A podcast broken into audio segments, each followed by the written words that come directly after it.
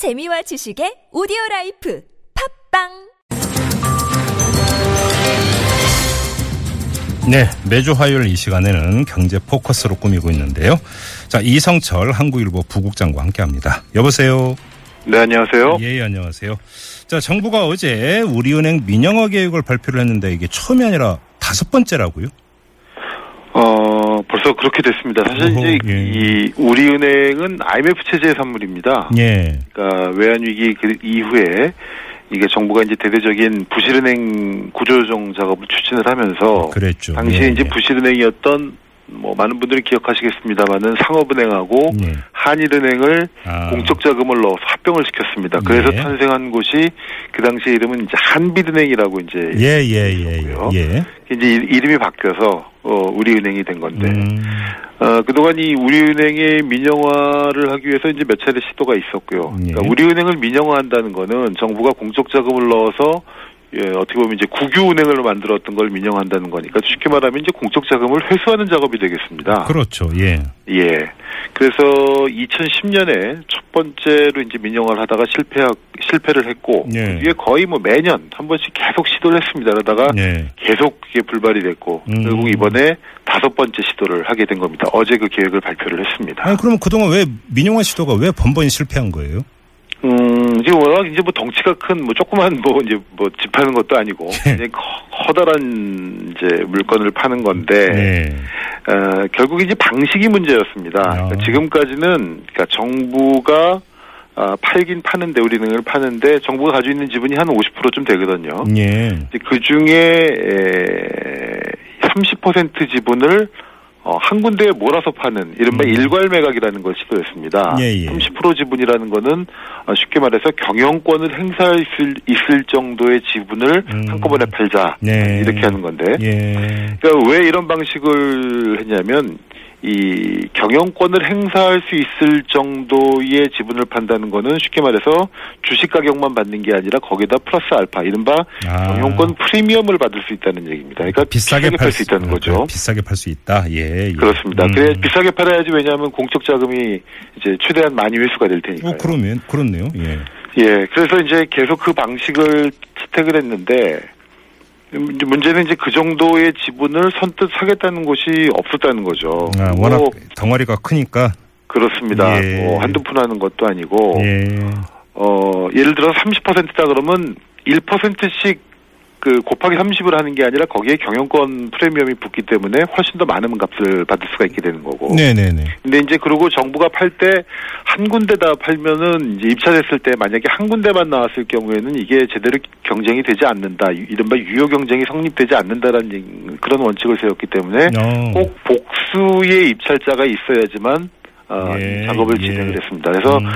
아예 원매자가 없었던 데도 있었고 음흠. 달랑 한 군데만 나와가지고 이 경쟁이 성립이 안 돼서 또 무산이 됐던 경우도 있었고 예. 이런 식으로 쭉 해왔었는데 처음에는 이 우리은행이라는 데가 이제 은행만 있는 게 아니라 우리금융지주라고 해가지고 지주회사 형태도 있었고 그 밑에 은행도 있었고 뭐 증권사 또 여러 가지 또 이 조그만 보험사 지방은행 여러 가지 자회사들이 있었는데 네네. 이게 안 되니까 그동안 결국은 이제 쪼개서 팔았습니다. 그래서 뭐 음. 증권 같은 경우는 농협에다 팔아가지고 지금 이제 NH 음, 증권이 네네. 있었고요. 네.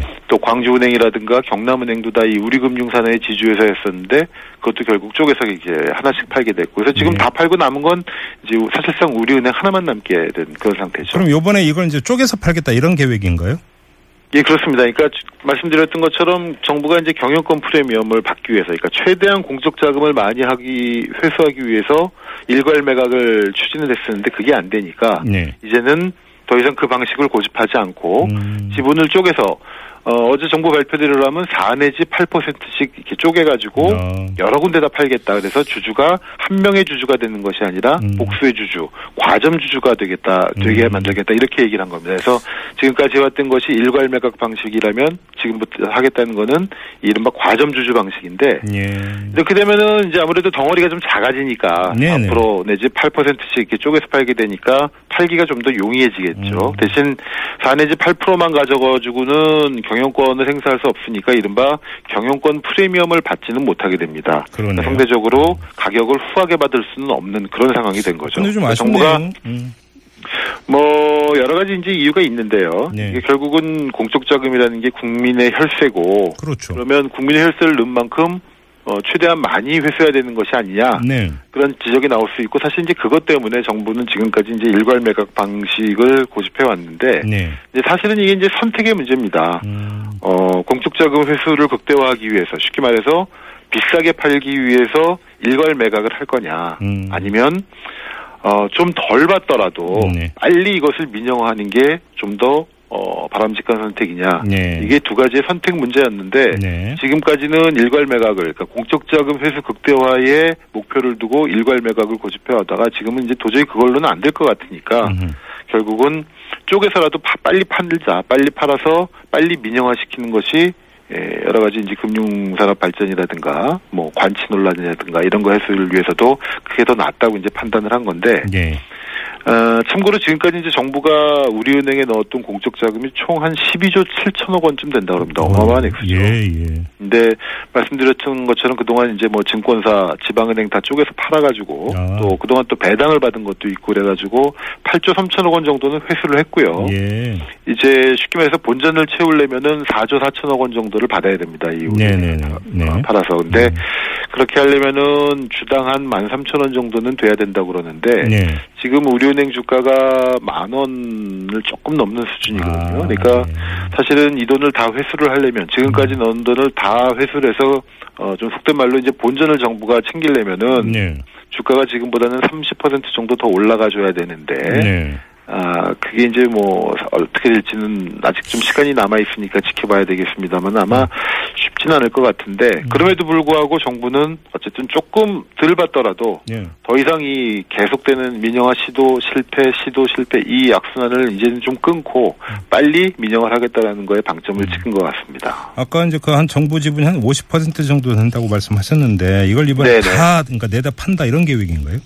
어, 이번에도 전체적으로 파는 물량은 30% 정도고요. 아마 48% 50%가 되는데 그거 다 팔기는 어려울 것 같고요. 예. 지금 목표는 일단 30% 정도만 파는 걸로 돼 있습니다. 근데 음.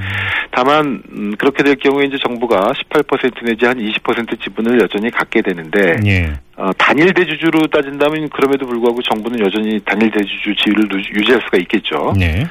어, 근데 다만 에, 정부는 이번에 그런 계획을 했습니다. 이 4 내지 8% 이제 쪼개서 팔 때 4% 이상 가져가는 대주주한테는 사회이사 선임권을 주겠다. 음. 그리고 이 사회이사들을 통해서 어, 행장을 뽑 직접 어, 뽑도록 하겠다 이렇게 얘기를 한 건데 예. 사실 그동안 정부가 어, 이, 이 우리은행 같은 경우에는 정부 소유로 있었기 때문에 정부가 사실상 경영을 어, 은행장을 직접 선출을 했고 CEO를 직접 선출을 했고 뭐 시시콜콜 경영에 간섭을 해왔습니다. 네. 그것 때문에 항상 어, 이 금융이 발전이 안 되고 은행이 이 정부 산하에 있다 보니까 효율이 떨어지고 이런 지적이 있었는데 음.